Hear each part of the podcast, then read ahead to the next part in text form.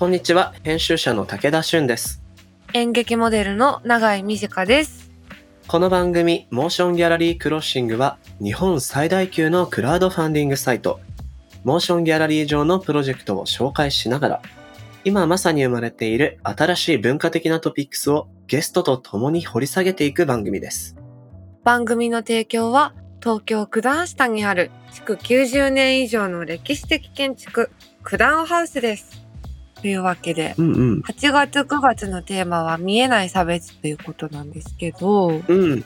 矢田さんはなんか見えない差別感じた場面って、そうね。うんなんかオープニングで楽しく話せるレベルでって考えるとはい難しいですが、例えば、ちょうど僕今朝永井さんがはい。あの書いているコラムを拝見して、あの結。婚したよっていうことを言うと、うなんか女性の知り合いから、え、いいの？もう？みたいな。ツッコミを食らって、マジクソリップであるみたいな。うん。そう言われる。なんかその、僕も結婚してるんですけど、まあなんかおめでとうって単純に言われるケースもあれば、うんうん。あ、なんか、一旦上がったんすね、みたいな。なんていうのかな。謎のさ、逆マウンティングみたいなものが発生する瞬間って、特に女性の方が、ある。若い女性だと余計あるんだろうなって思って。うんうん。うん。でもなんか男性でもそのなんだろう。ああ、もうお前はもう落ち着いたんだな、とか、こうなんかそう、そう。丸くなったな、みたいな、わけわかんない。言われるのよ。ねなんかもうあんまり一緒に遊べないよね、みたいなのを、こう、そうそうそう。包んでいってくる感じ。うん。なんか、結婚にどんだけの拘束力があるって思ってんだろうって いうのに、こう逆、それもそうだし、俺らそんなにやばい遊びしてきてないだろうっていうのもあるし、私それ。ですよね。そんなヤンキー漫画なのみ。たいなね。うんうん。あるよなそう、なんか男性の場合だと、ほんと丸くなっちゃうとか、角が取れる、遊べないみたいに言われるし、はいはい。女性だと収まっちゃったとかさ、そうです一ね。旦上がったとかさ、うん。いや、変わんないし、結婚には結婚のいろいろあるでしょうって思うんだけどね。本当に。何なんですかね。まあだからそういうこと言う人たちが実は一番こう、結婚の呪縛みたいなのが強いというか、うん、うん。なんかね、私たちはサクッとしちゃったから、うん。実はあんまりその結婚そうだねで。縛り付けられてないのかもなって。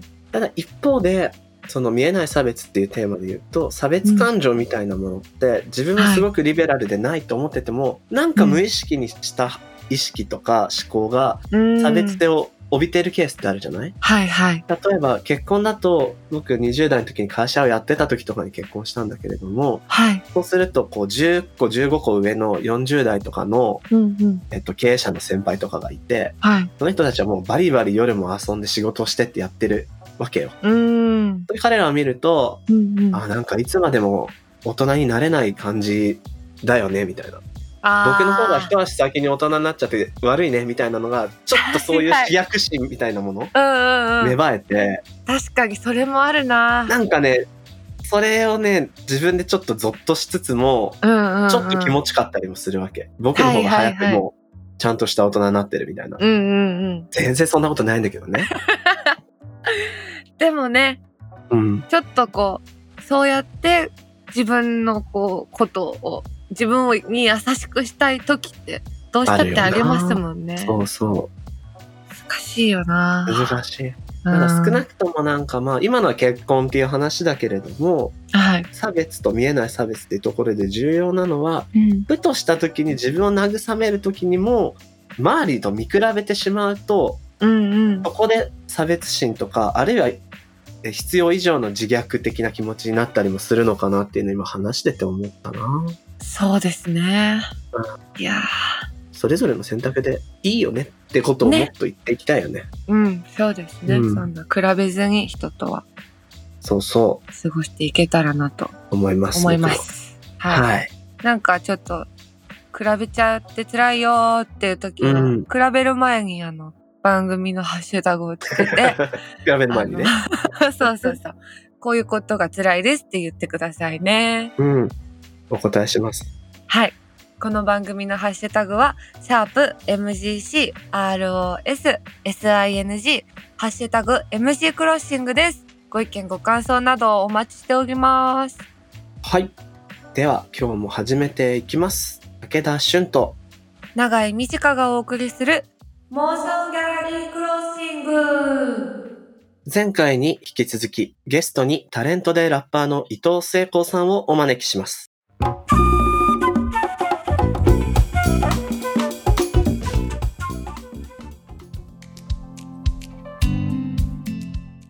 ここからは今話題になりつつある文化的なトピックを深掘りしていくディープフォーカスです。えー先週に引き続きお招きしているゲストは伊藤聖子さんです。改めてよろしくお願いします。はい、よろしくお願いします。いや、もう能歌舞伎のお話からヒップホップの話と縦横無尽にトピックスが前回行きましたが、はい。今回の頭で、えー前回の後ろでちょっと聞きたかったうん。こととして、その、まあ、えーマーヴィン・ゲイしかり、うんスティービー・ワンダーしかり、ソウルシンガーっていうものはすごく社会的なテーマをうん。セクシーに歌い上げてきた人たちなんだっていうお話がありました。うんで、一方で、昔の日本にもそういうシンガーの方だったり、まあう、んそれはシンガーに関わらず、例えば映画の世界でも、ATG とかそういうジャンルですごく政治的なテーマとプログラムピクチャーが合体したようなうん。面白い作品が出てきたりとかっていうことはあったと思うんですが、うんやっぱりこの、長井さんもおっしゃってましたけど、ソーシャルメディア登場以降、なかなか言いたいことも言いにくいよね、みたいな時に、なんていうのかな、日本ですごくこの政治的なメッセージを作品に載せにくいうん。ような印象がやっぱり感じていまして、一リスナーというかカルチャー好きとして。はい。それって一体何がそもそもの原因なんだっけっていうのは個人的にも今まだ見つけられてないんですけど、どう感じられます？僕は前から言って考えていたのは、いわゆるその、大和言葉っていうのと、はい。まあ、漢字がもたらした、その、まあ、中国から来た漢字を使って言えたことと、うんうん。大和言葉っていうのが分裂させられていて、はい。つまり山の葉の月とか言ってる時に、山脈の月光とは言わなかったわけで、はいで、僕はその山脈の月光っていう言葉の方を使い始めたのが俳句だということを、もう自分でもわ分かってるけど、そういう言葉が面白いと思って、まあ、使うっていうことなんだ。うんうんうんでもそれが、明治期に政治の言語に至らなかったわけでしょ。つまり、国会って言葉をポップスの中で歌えないじゃないですか。はいはつまり、国会って言葉を作られちゃって、別のものにされちゃったわけじゃない。いなるほど。でまあ、例えば平安の頃だったら政治のことは祭りごとって言ったら、祭りごとは大和の言葉だから、なんなら歌えたはずなんですよ。うんうん。うん。政治って言われると、もうなんかこう、別のところに切り分けられちゃうっていう。なるほど。なので僕はヒップホップが出た時に一番面白かったのは、政治って言葉が平気で言えるのがヒップホップだったっていう。なるほどうん。因が聞いてれば何だってぶち込めるし、はい、は。い。どういう憲法53条によればって言えるっていう。うん。確かに確かに。ね、ユーミンが憲法53条によれば歌わないよね、やっぱ。うんうんうん。歌えないんだと思うんだよね。うんうんそれはやっぱり、因っていうものが敷いているルールがあるから、そこにパズル的にいろんな言語が入れやすいってことなんですかね。とね、そこはわからない。なんでヒップホップだとこれが変に聞こえないのかってことはすごく不思議な問題で、うん。っていうか逆に言うと、ヒップホップの中で大和言葉を使う方が変なっていうことなんじゃないの？ああ。山の葉からいずる月とか言われても、何言ってんのっていうかね。確かにそうです。山から出てくるムーンって言われた方が、もうなんかもう。そういうふうにしっくりくるっていうか、はいはい僕らが普段喋ってる言葉がそのままヒップホップなんだっていう概念がちゃんと伝わったんだと思うんだよね。はああ、なるほど。そっか。うん。喋り言葉で歌い上げることができるんだっていうことをうん。獲得できたというか。そうなんだ。だからあともう一個先に進めるとすると、ええ。僕らがもっとよく政治のことを普段喋っていればそれもポップスに乗るかもしれないってことなんですよ。うん。なるほど、なるほど。はいはいはい。だって少なくともね、70 60年代、70年代フォークソングっていうものは政治的なことをいっぱい歌ってたんですよ。はい。当然。うん、うん。僕も一番最初フォーク好きになって中学の頃は佐渡山豊っていう人があの沖縄にいて、沖縄の基地問題をめちゃめちゃ歌ってました。でもめちゃめちゃかっこよかった。痺れた。うんうんそれは決してだから、こう政治のことを歌ってるからかっこいいというだけではなく、そういうテーマと楽曲がマッチしてかっこいいっていうことになるんですよね。そうなんだよね。だからフォークっていうものは書き鳴らして絶叫できたタイプの音楽には、その憲法何十何条は合ってたんだよね。っていうことですね。じゃあなんで逆に言うとポップスではそれが合ってないのかっていうと、そういう現実を見ないようにした世界を作っちゃったってことなんじゃないかってことも思える。はいはいはい。一旦この現実の苦しさを忘れて楽しもうぜっていう音楽には入り込めない。うん。うんうんうんうん確かに。だからそれをやってたらすごくこう、歌えることが実は狭くなっちゃったっていう。うん。面白いですね。なんか、原文一致体が生まれて、日本の近代文学が恋愛を書けるようになったみたいに、ポップスにハマるのはひょっとしたら、例えば恋愛の歌が最も多いと思うんですけど、うんうん。現実よりも彼女のこととか、うん。と現実の苦しさではなく彼女の愛おしさだったり、うんあるい、は楽しもうよっていうものは入り込めるけれども、うん。その他の政治的な言説みたいなものとか苦しみはなかなか入らない。そう。だから、まあ歌っても、そういうのやばくない？とかって勝手に言われちゃうっていう。はいやばくないだろうって 別に。全然やばくないだろう。お前が生きてる社会のことだろうって僕は普通に思うけど、はいはいなので僕は今は、ポエトリーリーディングの方にガーって行っちゃってるのは、もうすべての言語が自由だから、うん。はいはい。リズムに乗せる必要もない。まあ本当は大きく乗ってるんだけど、うんうんうん細かくヒップホップみたいに乗せる必要もないし、韻を踏む、こだわる必要もないし、うん。あらゆることが自由に歌えるというか、まあ伝えられるっていう、しかも集めているそのミュージシャンたちは本当に素晴らしい名うての敏腕な奴らだから、うん。僕がその時何を読み始めるかは彼らは分からないんですよ。同じはい。曲をやるとしても、うん僕がどっから入るかも、僕が本当にそれを読むかも当日にならないと分からないんですよ。はいはいはい。でも読むと確実に音で反応してくるんですよね、やっぱり。へえ。なるほどど。だからリーディングも一つの楽器みたいに彼ら捉えて演奏されている。つまり、僕は意味を奏でてるみたいなもんだし、うんうんうん。彼らは意味を音にして反応してくるかし、だから、い一回サビ行くのをいやめてくれてたり、はあ、すごいな。全然こっちは指示してないし、僕はよくわかってないから。うんうんうん。だけど、もう一回来た盛り上がりのところで一気に、まあ全員が目で見てんだろうね。まああるいはおかずが入ってんだろうね。うんそこでバーンって入るから、僕が言ったことが、そのままより感動的に伝わるように彼らは演奏してくれるっていう。ことをやってるわけ基本的な対話はめちゃくちゃ面白そうですね。これが、まあ、うん伊藤聖子イズラポエットっていう今やってるバンドで、はあ。僕がずーっと考えてたことを全部そこでできるってことが分かったって、今はすごくもううんめちゃめちゃ楽しいし。毎回毎回違うから、うんはいはい。メンバーも変わっちゃう時あるから平気でね。そうなんです。ね。うん。いや、でもその自由さはめちゃくちゃ面面白そそうなんですよ。うん。いいな。う。なるほどな。だから今はその、すごくね、詩を読む人たちも若い子たちです。増えてるのが分かって、うんうんうんそうであの、すね。ね、リーディングしてる子とかでいるじゃないですか。はい。はい。そういう人とか、あるいは、すごくその、キャリアのある方でも、でも音楽とはやったことないんですよ、大抵は。うんはいうんなので、そういう方を呼んできて、僕らはバックバンドになって、うんもう全然何を読むか知らないのに、もうその人の顔を見て演奏してるっていう。なるほど。すごく面白いの。それは新たにその、リフレインするところも明らかに変わっちゃってるんだよね、詩人の方もね。うんうん音楽に影響されて。だから自分がただの語り手っていうよりも、一人のミュージシャン的に。リズム感を感じながら自分の言葉の発し方を変えているんですね。そうですこの場でね。うんちょっと、その、その中では、あらかじめそんな、まあ、あある女性の詩人の方なんかは、ええ。戦争のことも当然歌うし、女性の権利についても、あうの、んうん。読みますよね。うんで、も、それを読んでるんだけど、音楽として聴いてる人は踊るし、あそうじゃ、そうじゃなく聴いてる人はもう棒立ちのようになって耳を澄ますし、うんあ。はいはいはい。それは僕がずっと考えてたマービン・ゲイがどうすればできるんだろうっていうのを、セクシーの側はできなかったかもしれないけど、僕はこういうことをやりたかったんだなるほど。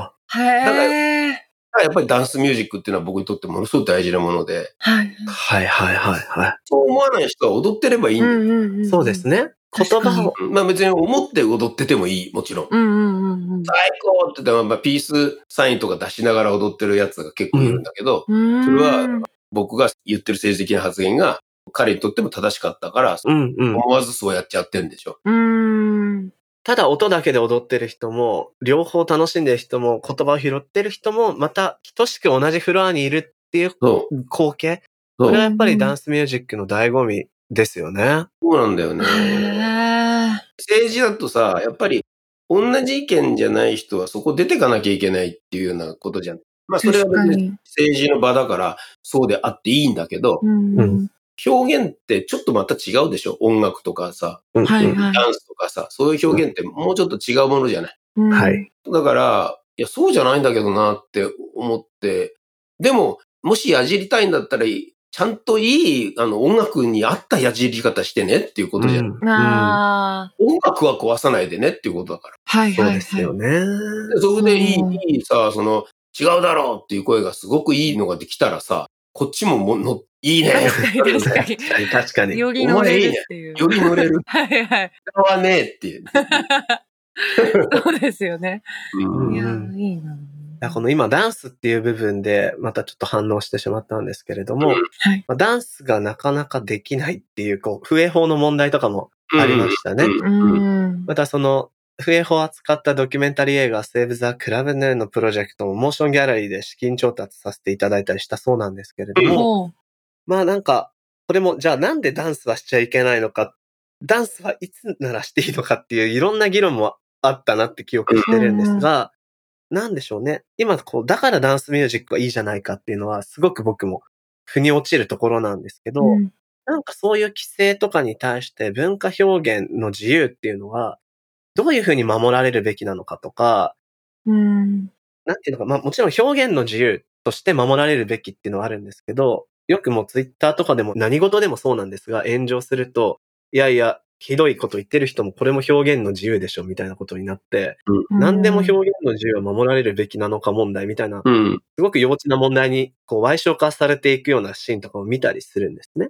うんだからここで言ってる文化表現の自由ってまた違う意味なわけで、うん。テコさんにとってこのセーブ・ザ・クラブ・ヌーンであったり、文化芸術が守られるべきっていう感覚とか、うんで、どういう風に根付いてらっしゃるのかなっていうのを聞いてみたいところなんですけど、まず、セーブ・ザ・クラブ・ヌーに関しては、その、ナイトクラブを、その、風俗的に規制するっていうね、うん。もう、ものすごく古臭い法律がね、ええええー要するにそれが売春につながっていたような時代の、はいはい。あのえルールですもんね、ね。ルールうがん。そのままになってるのは、それはクソおか おかしいだろう。うん。当然言うべきだし、はい。で、それで摘発されてしまうのはおかしいし、音楽はみんなで勝手に何時に楽しんでも、そのうん。人にうるさく漏れてね、音が漏れて眠れないってんだったらこれ別だけど、全然ダメだけど、うんでそうじゃないんだったらなんでそれが規制されなきゃいけないのっていうのはもう全くおかしな話だから、うん。当然、まあ、運動はしましたよね。で、まあ、未だにその時、セーブ・ザ・クラブ・ヌーンの中でも出てくる、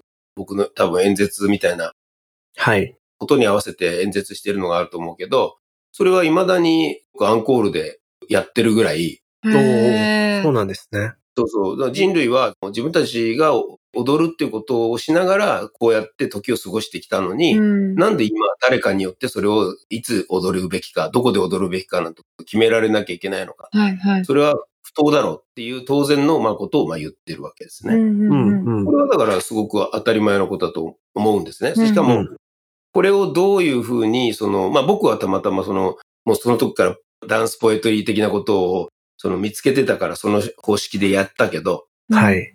それをフォークみたいにしてやってもいいし、詩で読む人がいてもいいし、演説する人がいてもいいし、うん。それはとっても自由な問題で、どうやっても別にいいんだと思うんですよ。うん。でやりたいようにやればいいと思う。うん。で、大体ね、そういうこと言おうとするときにね、出てくるのがね、そのやり方ダサくて伝わらないんじゃねっていう人がはいはいはい出てくるわけ。ではあも俺はね、別にダサくてもかって思ってるわけ。うんうんダサい方がいいとは言わない。でうんもダサくても、そだってその人がそう言いたいんだから、そこでそう言いたいんだから、うんうんうん。それをだからなんか、つまり、功利主義的に切るっていうね、はいはいはい。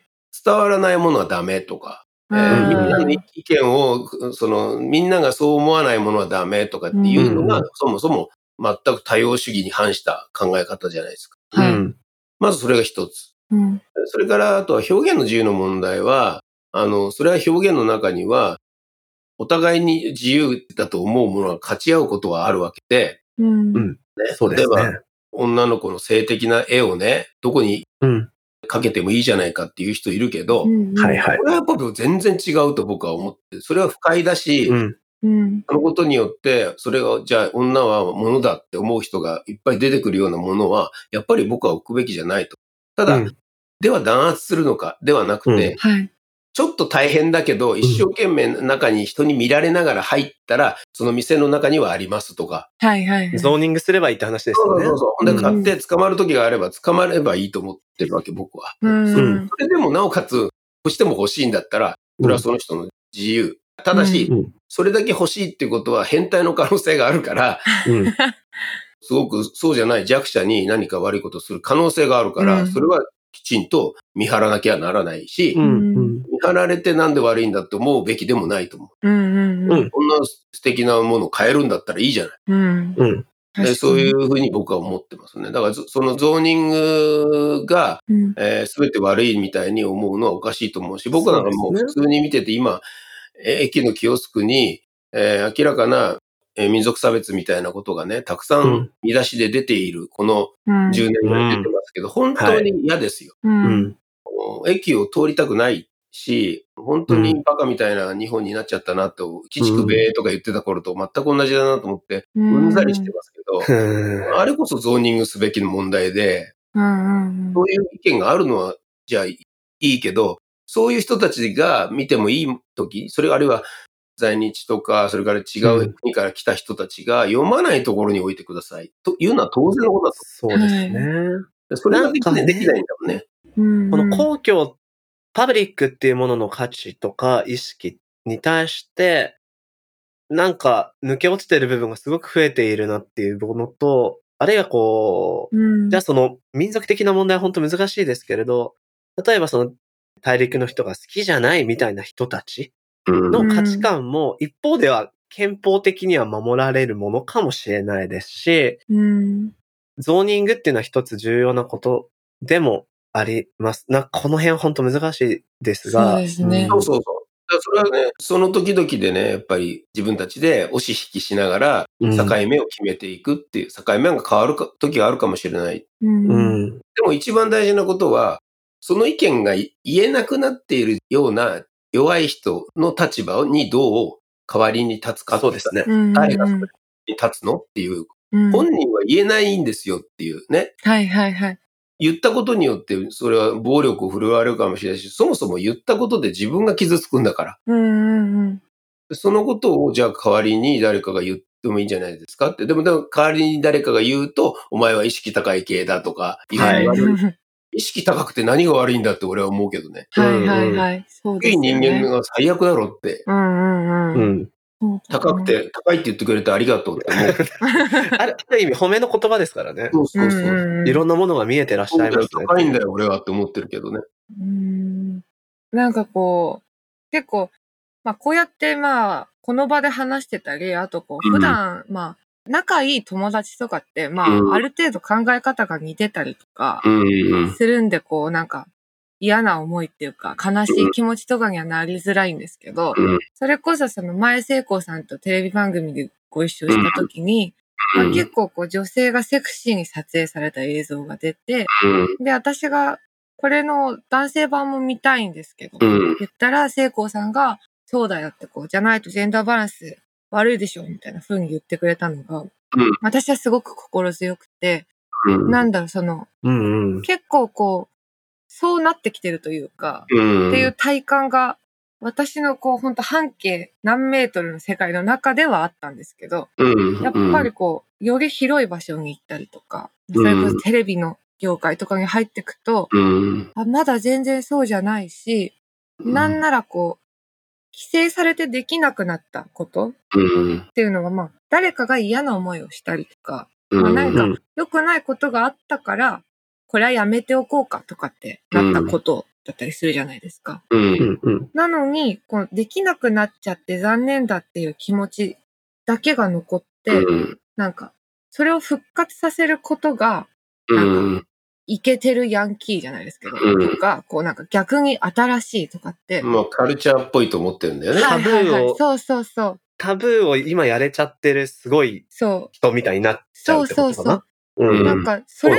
て違くないって思うんですけど。全然違うんだよね。違うよね、それは。いや、僕僕も、あの、それは永井さんと同じで、うんああ、テレビはこんな状態なんだな、まだ、と、やっぱ、おしか思えないよね。若い子でも平気うんで。それやっちゃうし、そうそうそう。んんね、テレビ局にいるような人たち、ある程度のエリートで教育も受けてるんだろうけど、うん。そういうジェンダーの勉強って全くしてないんだな。はい。うんこの子たちが報道に行くとしたら、行く人もいるわけじゃない。うんうんそうですね。はい大変なことだなっていうふうにやっぱり僕も思っています。それは、うん。まあおそらく教育の問題なんだというふうに思うし、まあはい勉強が単純に足りないんですけどね。うん誰が弱者で、誰が差別されてるのかっていうことをあまりに物事をわからないで、うん。それは反差別、まあね、言い過ぎだろうとか、必はいはい。ずね、女の人がその何か叩かれてると、そんなハニートラップだろうとか必ず出てくるんじゃない？出ますね。うん。そう言ってる方が確かにいけてるみたいに思うみたいなことが本当にバカバカしいっていうか、うん。ああ、なんて国レベルが低いんだろうって、うんうんざりで、でも国を出ようにもコロナで出れないんだよね。そうです確かね。そうですね。今すごい大変なのよ、これが。うんうんうん。こういう文化環境合わないわって言ったら出れる人は出れたわけですけど。出れたんですよねれすら叶わない。あ、じゃあもうニューヨーク行っちゃおうかとかって普通に言ってたと思うんだよね。うんうんうんうん。それが出れなくなっちゃったっていうのはすごく大きなことで、これが何年も続くとなると、内側を向いてる人たちばっかりが強固になっていって、うんはい。そうじゃない僕たちみたいなのは、まあでも僕は常に思ってるのは、はい。自分がマイノリティであるっていう意識をきちんと持つっていうことだよ。ああ。はいはいうん俺マイノリティだから、うん今これすげえマジョリティの中に行っちゃって、うん嫌な思いしちゃってるけど、うんいや、そりゃそうだよね。俺マイノリティだからって。うんううん。ん。そっかそっか。うんマイノリティであることを、そのなんかこう、きちんと自覚することで、はい。ではマイノリティとしてやることがある。あ、ここではもうめんどくせえ。黙ってよ、バカだから全員って思う。うん。うん。選択肢としてあると思うんですよね。だってマイノリティってやられちゃうから。うんうんう。うんんそうですね。でも、言えるとこがあったら、マイノリティ同士で言うとか、はいはい。デモに出るとか、うんうん。まあ僕は表現、そういうあのライブで言うとか、はい。まあ今もちょうど、ほぼ今書けてるところなんだけど、新しくまたすぐに書き下ろしが始まっちゃって、それはうん誹謗中傷に関する、まあ小説なんですけどね、女の子がうんうん主人公のね、はい。はい。どうやっても自分はそのアジアの男の子と付き合ってんだけど、まあそのことですごいもうみんなにクソみたいなヘイトされて、うん。えーまあそれに関することを、まあ全然違う、まさかって思うやり方で書いてるんだけど、それ書いてる時も、やっぱりこれ、分かってくれる人がたくさんいると思わないようにしようと思ってる。うんああ、なるほど。。そもそも、なるほど。なるほど。そこに共感できる人すら、マイノリティの人なんじゃないかと。そう。だから僕はそのはいはいマイノリティの人にきちんと伝わるように書く。うん。はいだし、んじゃなかったら僕がブラックライブズマターに共感する意味はないわけじゃない。僕はいも、うん僕もマイノリティだから、はいはいはい。彼らのことがわかるし、僕はマイノリティだったらソウルが好きだったし、うんうんそこかっこいいんだよねって、そこヒップホップのかっこいいとこなんだよね。だってマイノリティが平気で、おい、お前らだって言っちゃうわけじゃん。うんうんうんいいって入れといてくださいね。え、それを。それがすごく僕は大事なことだと思う。これがあの、うんなぜ自分たちはマイノリ、えマジョリティではないのか。うんおかしいっうんうんていつまでも言ってても、確かに。うん物事はひっくり返らないっていうか、ううんでもちゃんと今黒人たちがあ中心になって、うん。他の人たちも交えてデモになってることの本当の感動って、はいはい自分がマイノリティだ,、と自覚しているからこそ分かること。はい、はい。うんなんかこう、そのマジョリティに囲まれてるなってなった時に、うん。なんか、ここでその、うん。私はそうは思いませんって、うんまあ、彼、彼女らからしたら空気の読めないことを言ったとして、うん言っても、その場で別にみんなの意見は変わらないし、うん。私自分が変な目で見られるだけだから、うん。やめようかなっていう気持ちと、うん。でももしかしたら、うん。その、やっぱ私の言葉を聞いて、なんか、うん。あ、そんなこと思う人もいるんだって思うん。ってくれたり、うん。あとこう、うん。発言してもいいんだって思うマイノリティの仲間とかが生。まれるんだったら、やっぱ率先して。嫌な思いした方がいいのかなとか、うん。すうん。ごい悩むんですけど。でも、その場合は、長井短っていう人はメディアに出てる人じゃん。はい。そう、別のやり方があるっていうのも大事なことだよね。はあ。うんうん別のやり方でそういう芝居に出るとか、うんうんうんそういう芝居のプロモーションの時にきちんとものを言うとか、はい。エッセイで何かを言うとか、うんうんうんあるいは誰かが言って素晴らしいと思うものにリツイートをするとか、うんうんうんそういうことで人が変わることがあるっていう立場でもあるよね、僕たちはね。うーん。確かにだからやっぱりすごくね、僕もその、長井さんのように、ここで言っちゃえばいいなって思うことが言えなかったりする自分をすごく責めたりすることもあるし、はい。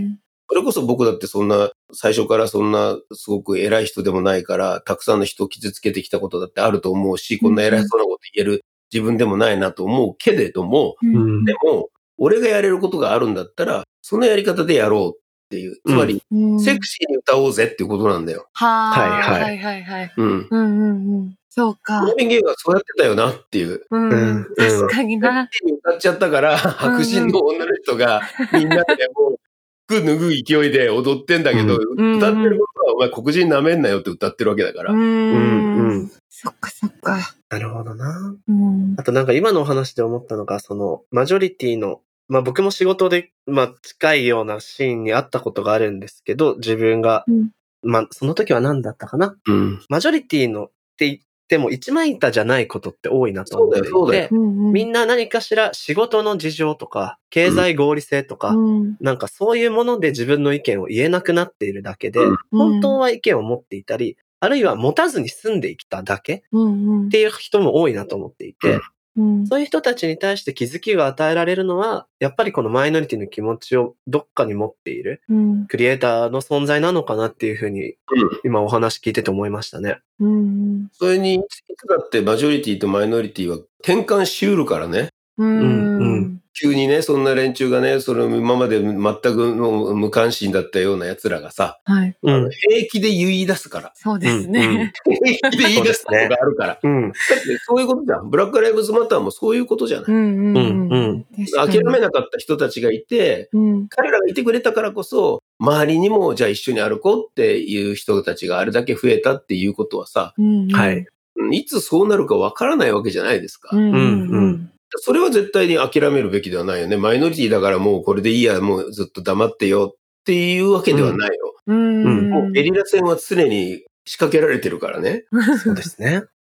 ちょっと時間がそろそろになってきたんですが、最後に伺いたいなと思ったのが、今もお二人のあのお仕事の中で感じられていることをベースにお話伺いましたけれども、例えばその、まあ、僕が今回見えない差別っていうテーマで、まあ今差別問題が話題になっているのって、いろいろな社会の変化に対して、まあそれは性のギャップだったり、年齢のギャップだったりっていうところで価値観が違う者同士が急激に変化した社会の中で同じ場所にいることによる、いろいろなこう、差異が生まれちゃっていて、うん。そこがやっぱいろいろな差別だったり、分断の温床になっている気がするんですね。さっきのテレビでの昔タブーだったことを今やっちゃうのが逆にかっこいいみたいな感覚も、そのギャップの、なんていうのかな、利用の仕方の一つの手段な気がしていて。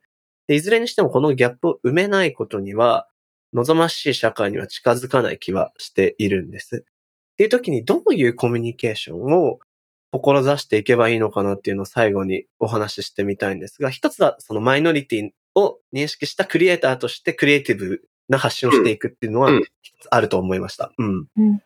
いや、まず、その、今ね、出てる問題っていうのは、やっぱり、女性の問題がすごく出てきてくれているっていうことはね、大きなことだと思うんですよ。くれているですよね、本当。そもそも人口の半分いるのに、ね、その人たちのね、給料が安いとかね、大学にね、同じ点数取っても入れないとかね、そんなクソみたいな話がね、先進国であってはならないわけですよ。うん。でそもそもだって、それが労働力になって、国家が、あの、反映するんだったら、うんうん。いい、ような仕事をしてもらった方がいいに決まってるわけですから、ううんで、その問題が出てきてくれていることに乗じて、上手にそのね、ものを言っていく。それから、これは違うなって意見には絶対うんと言わないっていうことですよね。はあ。その場の流れだとしても、うーん。難しい。うんうん。なるほど、なるほど。うーん、みたいな。そう違いますとまで言わなくても、ますって言わなくても、まあ、まあ言ってもいいもちろんいいんですよ。言ってもかだし、言うのは素晴らしいことだと思う。でも、とにかく、うんって言っちゃったら最後だから。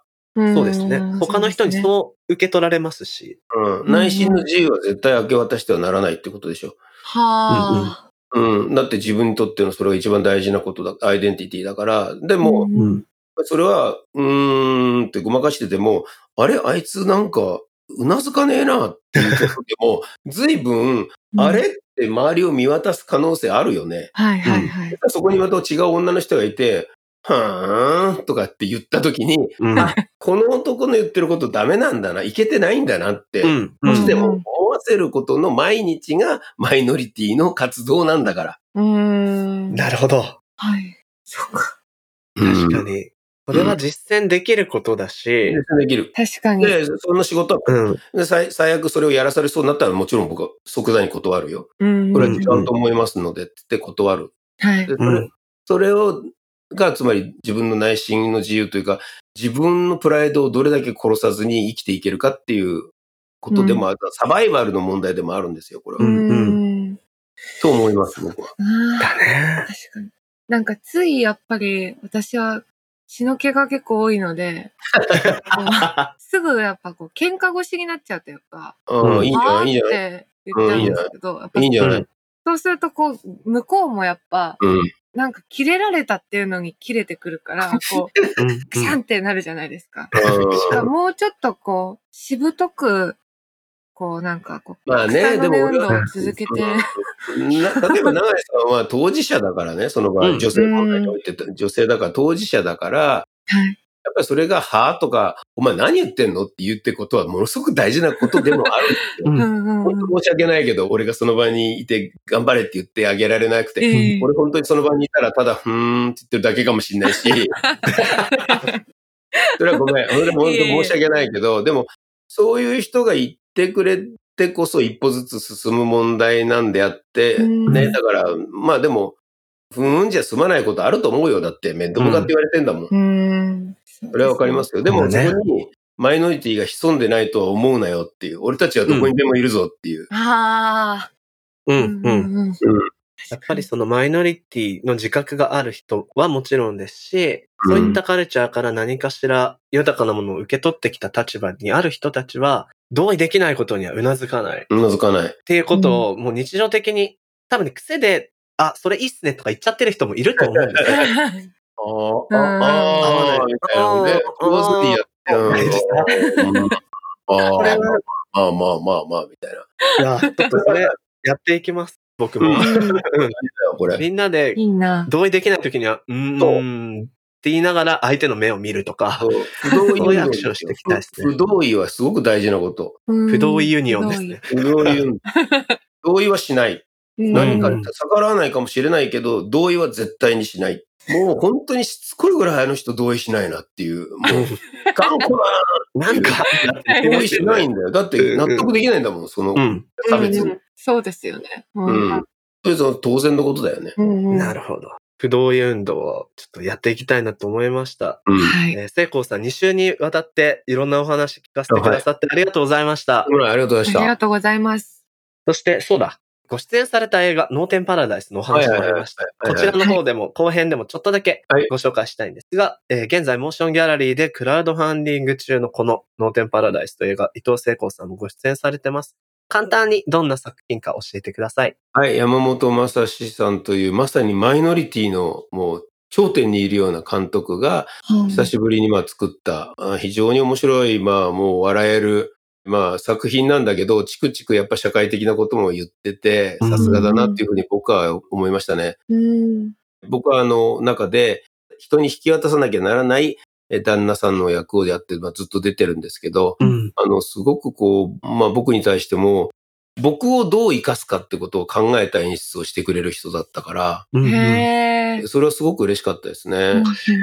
うんとで内容は見たけど、本当にバカバカしくておかしかった。なるほど僕。はぜひ見てほしい。バカバカしさを。気になります。このプロジェクトでは、えー制作はすでに完了しているんですが、宣伝、あるいは上映の活動のための試験を募集中ということで、皆さんぜひチェックしていただきたいです。はい。い。はい。大成功さんもご出演中の映画、ノーテンパラダイスのクラウドファンディングは、モーションギャラリーで10月30日までです。ぜひ皆さんよろしくお願いします。ということで、うん。一週にわたって本当にありがとうございました。ありがとうございました。ありがとうございました。また来てください。はいはい。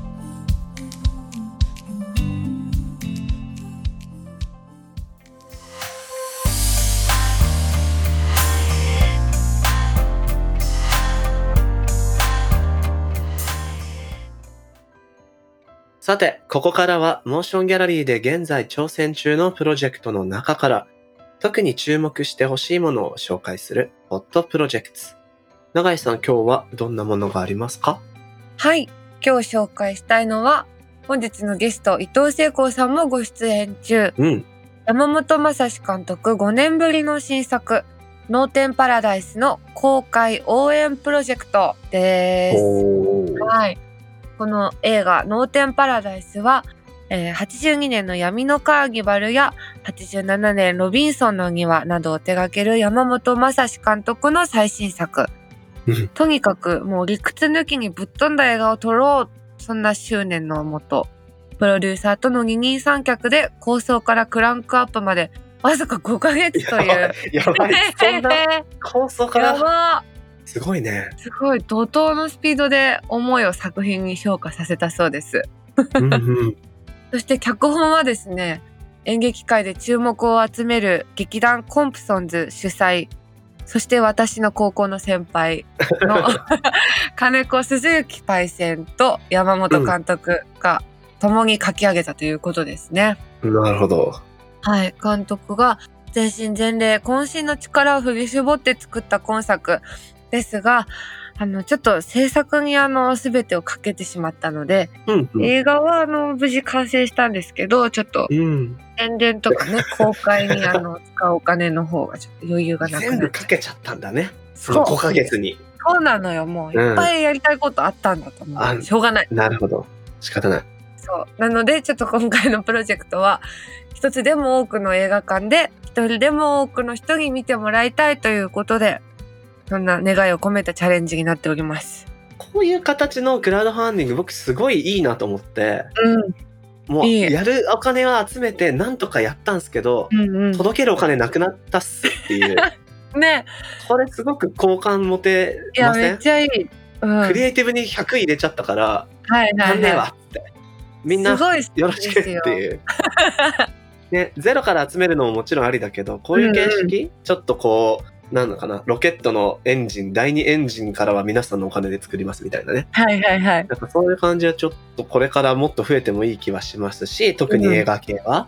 そうですねあ。とは、これ単純にですね、僕山本監督、まあ闇のカーニバルとかロビンソンの庭っていう初期のはい。名作とうんか大学の時に先輩からこれは見とかないとお前自主映画語れねえぞとか言われて、すごい人なんだよっていうのをね、めちゃくちゃあの聞いてて実際にファンでもあるので、そんな山本監督が金子鈴木パイセンっていう若手と脚本を書き上げるっていうのもなんか世代間をこうブリッジしてて素敵な気がしますね。ねえ、どんな風に混ざり合ってるのかが、とても気になる。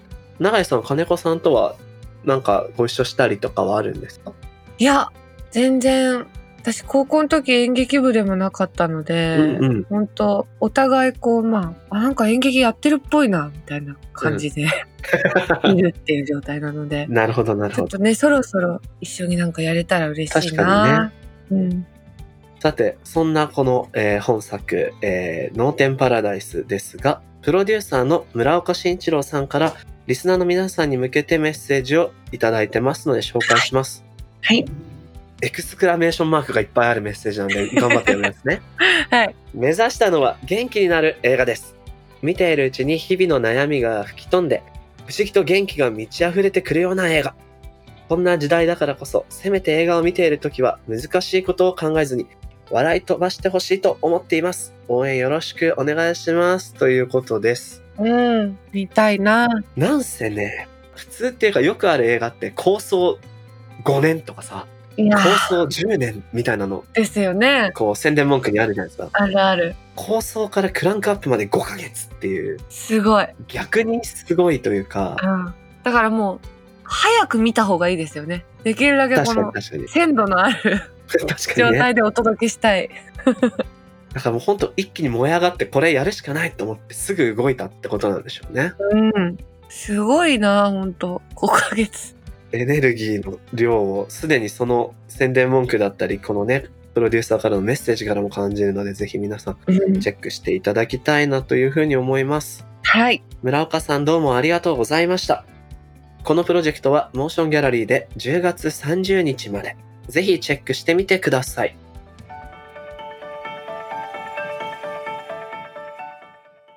モーションギャラリークロッシングエンディングのお時間となりました。はい。いやー、2週にわたって伊藤聖子パイセンのお話聞いてきましたけど、永井さん、どの辺が一番胸にきました？いやー、なんかその、なんだ、黙らないみたいな運動あるじゃないですか、今。うんうんうん、うん。で、黙らないでいられたらいいけど、やっぱりうんそれって結構ハードル高くて、はいはい。それに比べてやっぱ、パイセンが言ってくれた、その同意しないっていうのは、もうちょっとマイルドというか、なんかこう、あ、そっか、だから、なんか、聖光さん的には、何かこう、言いづらい環境でも、うんうん、何か乗れないことには同意しないっうんていうことはしようと。しよそれはもう自分は絶対そうは思わないって強く言えなかったとしても、乗らないって言い方だったけど、永井さんの場合、むしろパーンって出ちゃうから、う。そうそうそう。そっていうこと？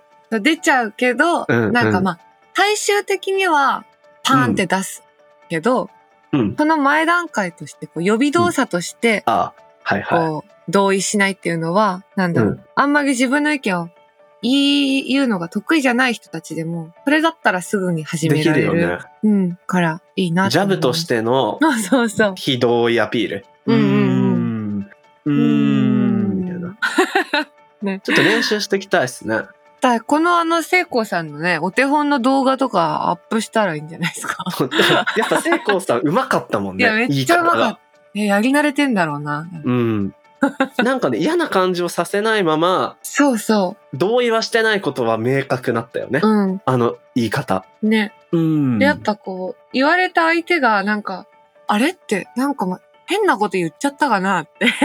自分が空気読めてないかな、みたいな。そうそうそう。させる多分力。それなんだよ、大事なのって。そうですね。結局、うんうん。マジョリティの人でも強固にうん。何か意見を持ってる人って少なくて、うんうん。確かに。弱者に対して差別したいなんて思ってる人も少なくて、うん。ただ仕事とか関係性とか上下関係とか、そうですね。あらゆる空気だけに支配されていってるから、あれ、むしろ俺の方が空気読めてなくねって思わせれば確かに。良いのですわ。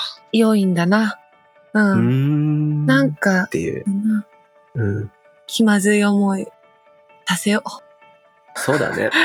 敵は空気だってことかもしれないね。そう考う。えそうると。ですね。確かに。空気及びそれを重んじないと排除されちゃうっていう空気。うんうんうん。そこには俺たな。ちの、うーん。で対抗していきましょ はい。戦っていきましょう。よかった。同意してもらえた。う。これにはちゃんと同意。そうだね。で、ハッシュタグを使ってね、皆さんぜひ、うーんをツイートしてほしいね。ね。広めていき ましょう、みんなで。そうそう。この番組のハッシュタグは、シャープ MGC ROS SING ハッシュタグ MG クロッシングです。ご意見ご感想、うーん、お待ちしています。では、モーションギャラリー、そしてクダンハウスの提供でお届けしてきたモーションギャラリークロッシング。お相手は武田俊と、長い短でした。また次回お会いしましょう。バイバーイ。